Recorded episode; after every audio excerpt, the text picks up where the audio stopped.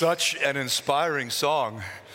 Um, that inspires me as I'm about to share some news and the Mother's Day reflection. And the quartet was really amazing. Uh, I was sitting in the front row, so I couldn't tell how many tears were in the eyes, but I never called my mother mama, but I think that's a better term. I love that. I'm Douglas Jacoby, and I'll be giving the message today. As you can see, uh, Asia report, because I just got back from Indonesia uh, a few days ago. And so I would like to share just a little bit. First, to make good on my promises, I gave everyone your greetings, but I wanted to send you greetings from Guangzhou, China, from Yangon, Myanmar, and from Batam, which is in Indonesia. And I'll share just a little bit. You don't need the map there because you've seen my Asia maps many times, and by now you're very skilled. But, but if, you, if you're weak in your geography, perhaps you're just here for the first time, it's okay. So that's where I began uh, China, um, actually the number three city in China. My wife and I were both teaching. We had been there 22 years before, but it was a totally different city. Uh, just stunning how much it changed, how efficient, how fast the Chinese can be. And if you know anything about world news, you would agree with me about that. Uh, what a beautiful city it is. Uh, it's not just the Chinese food and the friendship and the fellowship, uh, but it's being part of what God is doing. China, of course, is a huge nation with well over 1 billion people. Not only that, uh, there are kind of above ground churches that are mm, monitored and controlled a lot by the government, but there are well over 100 million people in the underground churches. I guess we, we're included there as well. What I mean by local slash foreign, in uh, different cities in China, we, our sister churches, are Chinese speaking, of course, but there are also, um, how would you say it? Uh, well, typically English speaking churches. Uh, because after Mandarin or whatever Chinese dialect, English is the big one. So, in the city where we just were, although we were doing our work with the Chinese side, there are 10 English speaking groups as well uh, which, and many of them speak Chinese, but in, China you have to all speak the same language. And if you just have a few people from other countries, you have to default to English. I was just so encouraged by what's going on and by the growth. And they send you uh, their greeting. This is just some of the uh, people from South China. We were supposed to have 400 at our meetings. We only had about 50. Well, actually, we did have 400. Let me explain. A few days before we flew, the police cracked down. There was some tip off and they put pressure on those who rent the building to the church um, that you know they're not officially registered and they threatened them. Uh, so they lost their church building. And so what we had to do was use a bit of technology. We could squeeze about 50 people in and everyone else got it streamed. Not video streamed audio streamed which is it, it worked it worked. Uh, but it's not a popular thing in, in china. From there i went to myanmar uh, for those of you who are, are a bit of the older generation, it used to be called Burma. You'll remember that. Uh, significant place during World War II. Here's the capital, not Bidao, but I was in Yangon, which is like the commercial capital. Over 50 million people. Now, whereas Chinese, uh, China is an atheist, officially an atheist country, and most people there uh, don't believe in God at all, Myanmar is Buddhist. And not popular Buddhist, like most Buddhist countries, where you have, you can pray to Buddha and there are lots of gods. Uh, they hold to the original Buddhism, which is atheistic. Uh, I was encouraged because I asked the church there, how much have you grown? I was there three and a half years ago. They said, well, this year we, we grew 20%. I thought, yes, they're still preaching the word. Very encouraging. Not that it's all about numbers, but if there are no numbers, uh, you can't have a church. I took a picture. I realized uh, the, the, that's just the sisters. They do have men in the church as well. plenty, plenty of them in this amazing uh, Buddhist country. And maybe you'll get to visit or uh, one day Myanmar. After a quick layover in Vietnam, I was in Singapore with my goal, Indonesia. Now, can you see Singapore? This is Malaysia, which of course is a different country. Singapore almost touches it. I mean, there's a bridge that connects them. And if you just take a ferry an hour to the south, uh, you're in Indonesia, which is a huge country. Now, you may have uh, heard about Indonesia in the news this morning with the three bomb blasts at the three churches in Surabaya. Last time I was in Indonesia, that's where, um, that's where uh, Vic, my wife and I spoke. I won't share too much about that because we have Charles Ham who uh, will have some news and he'll update you in a few minutes on what happened this morning in Surabaya. When I say this morning, you say, was it very early? No, remember, they're like 13 hours diff- ahead of us. Is that the right number, Charles? Is it 13? Right, so for those guys, they've, I mean, church is over. Most of them are in bed right now. All right. Uh, but it was wonderful to be in Batam. They, we did a teaching weekend. This is just um, last weekend. And then on Sunday, uh, preaching. And that was a blast too. These are my main points if you want to make a note of it. There you go. and, uh, you know, it's just an incredible place uh, to, uh, to, to be in Indonesia. Asia is the largest continent. And as I wrap uh, up this kind of introductory section, just remember it's not just the largest continent in land size, because it's not land size that means everything. It's the largest continent in terms of population. It's home to the vast majority of the of Buddhists and Muslims and Hindus and, and other people in the world. And it's a stronghold of state atheism, particularly in China. Uh, and while there's some signs of things being more open, the government's actually right now cracking down more and more. Uh, so that's a concern. I hope you'll pray about this. I hope you care about Asia. And now and again, supplement your knowledge. Maybe uh, go to a BBC News or something and just learn something about uh, where the vast majority of humans are and the vast majority of your brothers and sisters will be as well. So now it's time to have a reflection. I didn't want, I didn't want to call it a sermon exactly. It's more like a reflection. How many of you know what that word means, that word in purple. I wasn't expecting a lot of hands to go up. Some, okay. So that's Jochebed. Jochebed is the mother of Moses. So we're going to uh, talk about her just a little bit.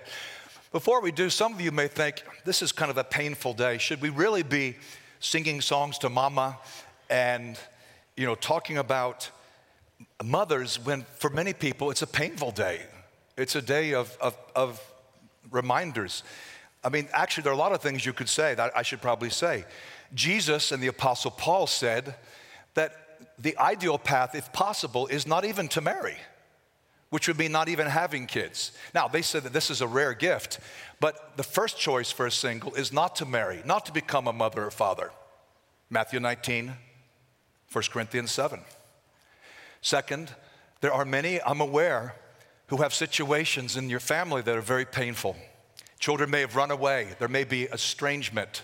We've experienced that, we are experiencing that. Uh, your child may have died, and it may have happened before birth, it may have happened after birth. Many of us, uh, my, myself included, our mothers are gone. They've been gone for a while. Some women would love to be mothers, but they're not. And this can be difficult as well in most families, there's a significant level of pain surrounding family. Of course, the family is the most intimate uh, group that we're ever part of, so that's where the greatest pleasures and the greatest pains naturally take place. But even with those qualifications, I think it's still appropriate to have a reflection on this great woman of God named Jochebed. You ready? Exodus 1 says, Pharaoh then commanded all his people, You must throw every son born to the Hebrews into the Nile,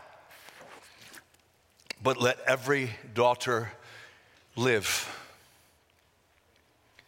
Basically, we're going to drown your babies unless they're girls. Now, if you're new to the Bible, what's happened, if you look at the verses before this, the community of God's people in Egypt, which began quite small, uh, only around 70 men and families, has now gr- uh, grown to be huge and it's a threat. And as a result, uh, they've been enslaved and uh, they still kept growing, even with the oppression. And so there's this decree. Imagine what it must have been like for the Hebrews this reign of terror I mean, you, you're pregnant, you're gonna have a baby, and now the government wants you to throw the baby, he wants you to kill the baby in the Nile. The Nile is the river with crocodiles. And that would probably be the fate of your child if you obeyed the decree. Now, Jochebed did not obey the decree. Something else about her, remember, she herself was born into slavery. She's technically born into slavery. I've met some people now and again whose parents were born as slaves, at least in this country. But she was born into slavery. And we also see that she has a very strong character. She has three children that we know of. There's Miriam, which is the eldest. She's a leader. The Bible says she was one of the three leaders who took God's people out of Egypt. It wasn't just Moses, it was Moses, his older brother Aaron, who was three years older. But as you know, that makes all the difference. Even three, three, uh, three days could make all the difference, or three minutes. Um, and then you've got uh, Aaron and you've got Miriam. And Miriam is the one who the Virgin Mary was named after. Her name isn't Mary in the Bible, it's Miriam. So she was named after this incredible character, strong character. Now, a man from the family of Levi married a Levite woman. And this is speaking of Moses' parents. The woman became pregnant and gave birth to a son, but when she saw that he was beautiful, probably that's what that word means, she hid him for three months. This is not about, you know, is your baby ugly or beautiful? We, are all very subjective about that. Say, look at that, is that the cutest baby ever? Yeah, uh, I guess so. I mean, if I was the amphibian house at the zoo, I would say, yeah, it's the top, most beautiful. I'm kidding. No, but when, when we come out, we're all wrinkled and covered with vernix, and it's, it's not always a beautiful sight, okay? But that's all right. It's all right. You have better days ahead. So it's been three months. They hide, she says, we hide him. Now, why after three months? I think he was getting too big and too loud, and this endangered too many people. But she's not about to just kill him. It says that she got a papyrus basket for him, coated it with asphalt and pitch, placed the child in it, set it among the reeds by the bank of the Nile. Papyrus basket that's made from reeds. And you've got this, this word actually, the Hebrew, it's, it's teva. I looked it up in the Greek, same thing. It's the same word as Noah's ark. So it's a miniature ark. It's an ark in which God's people will be preserved through this horrible, horrible catastrophe. In this case, the decree to drown the children. And she makes it waterproof. Okay, that's with the asphalt and the pitch. Uh, she doesn't want it to sink. She puts it in the reeds by the bank. And then look at this. His sister, now this is um, Miriam, stood at a distance to see what would happen to him. Maybe it was too dangerous for Jochebed to do that. It, was, it would be a bit too obvious. There's the baby, there's the mother. Sorry, you know the policy. But the sister is acting a little bit as a spy. All right? She's on watch. Pharaoh's daughter went down to bathe in the Nile while her servant girls walked along the riverbank. Seeing the basket among the reeds, she sent her slave girl to get it. now, when she opened it, she saw a child, a little boy, crying. Remember, this is a good looking little boy.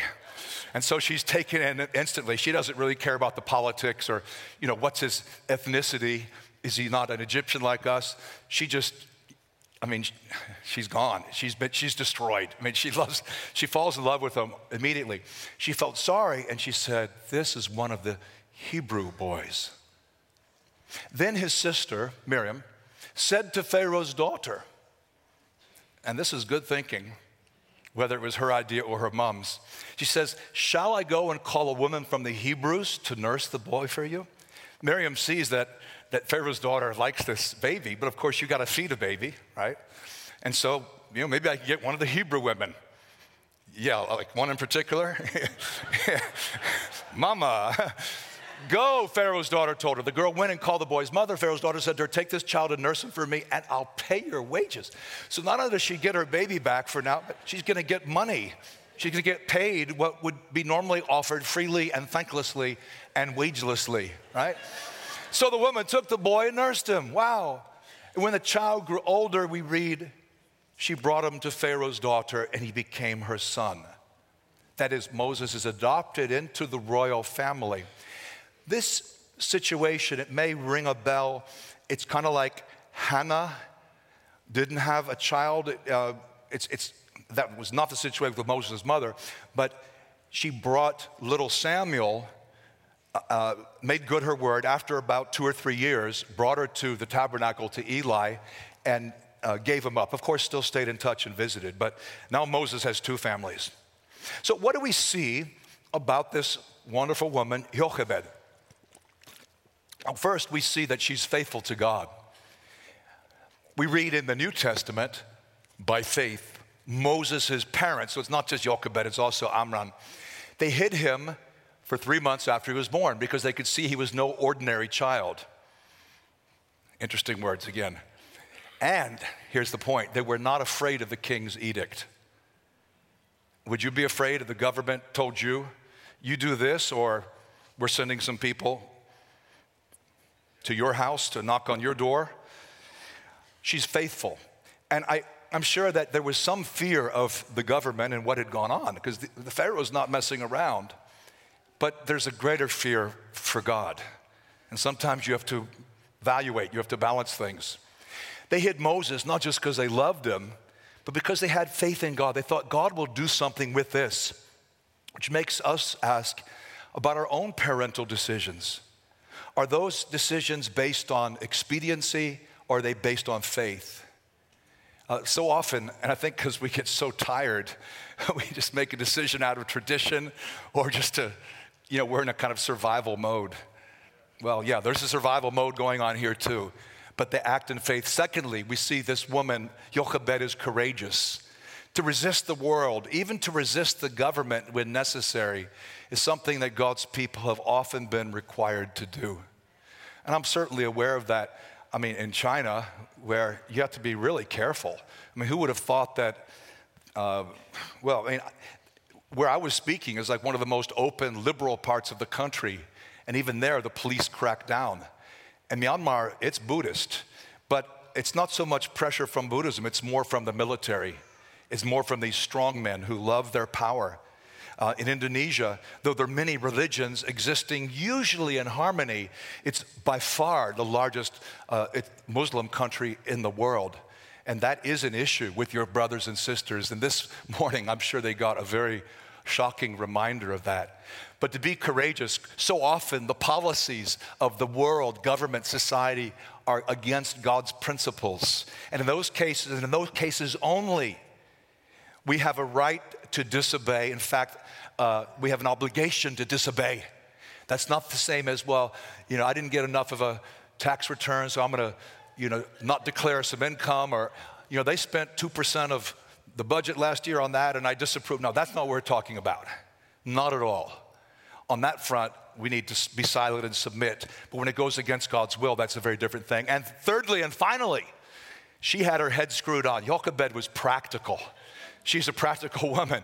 I mean, she makes a reed basket. I mean, it'd be bad if she made the basket, but it wasn't waterproofed. She put Moses in the Nile and it went, you know, that would be bad. But she, she's, she's doing well. She's as careful building that as Noah was careful building the ark, I'm sure. She has her daughter keep watch. She's smart, but she's connected and she ends up with her son.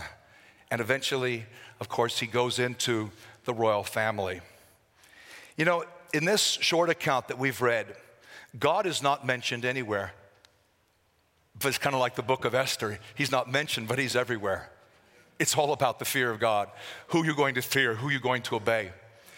Jochebed is an amazing example for God, for us, of someone who believed that God's work would triumph if he just put him first.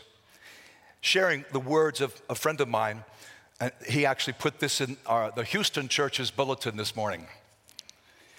We underestimate the defining role of parents and certainly the role of moms. Faith demonstrated in parenting will impact families, influence culture, and reverberate for generations. In light of this, let's take time today to express thanks to mothers who help to instill faith and conviction in each of our lives. And I hope that you won't forget her, Jochebed, but you will remember her for her courage, uh, for her uh, faith, and for her sense, her good sense. Well, just as we remember our mothers, Christians every Sunday have been asked by Jesus and the apostles to remember the Lord, to remember the Lord through the communion. I have only two thoughts that I think will help us with this before we pray. Yes, if we're supposed to remember our parents and honor our parents, like the fifth commandment is honor your father and your mother, and the fact that the mother's mentioned is very significant. Just don't have time to flesh that out. But if we're to honor and remember our parents, how about the Lord? How about remembering God? Remembering. Communion is with each other, obviously. Most obviously, communion is with each among between us in this room. Secondly, it's communion with God, but it's primarily at this lower horizontal level. But we also have a communion with God's people around the world. That is, those, for example, in Indonesia, in Myanmar, and in China. And so let's pray before we have the bread and wine. Lord, we're truly uh, grateful to you that you let us come into the world, that a mother or somebody brought us up, and we received good things. And Lord, you adopted us into your family with a specific plan that we resemble you and your son, that we become more and more like the perfect Son of God. We realize this is different from our own families. The families we lead are our families of origin, which are always mixed, always a mixture of pleasure, pain, good and bad. We thank you for your perfect plan and your perfect family. Help us to appreciate the communion we share with those around the world in Asia, the Middle East, the South Pacific, Europe, Africa, the Americas, the Caribbean. Also, to remember, in a sense, our fellowship, at least a fellowship of the heart, with those who've gone on before, your people like Jochebed and Moses, Miriam, Aaron. As we take the bread and wine into our mouths, remind us, Lord, how much we depend on you. In that respect, it doesn't matter how old we are, we're helpless, we're dependent like a baby. We pray in your Son. Amen.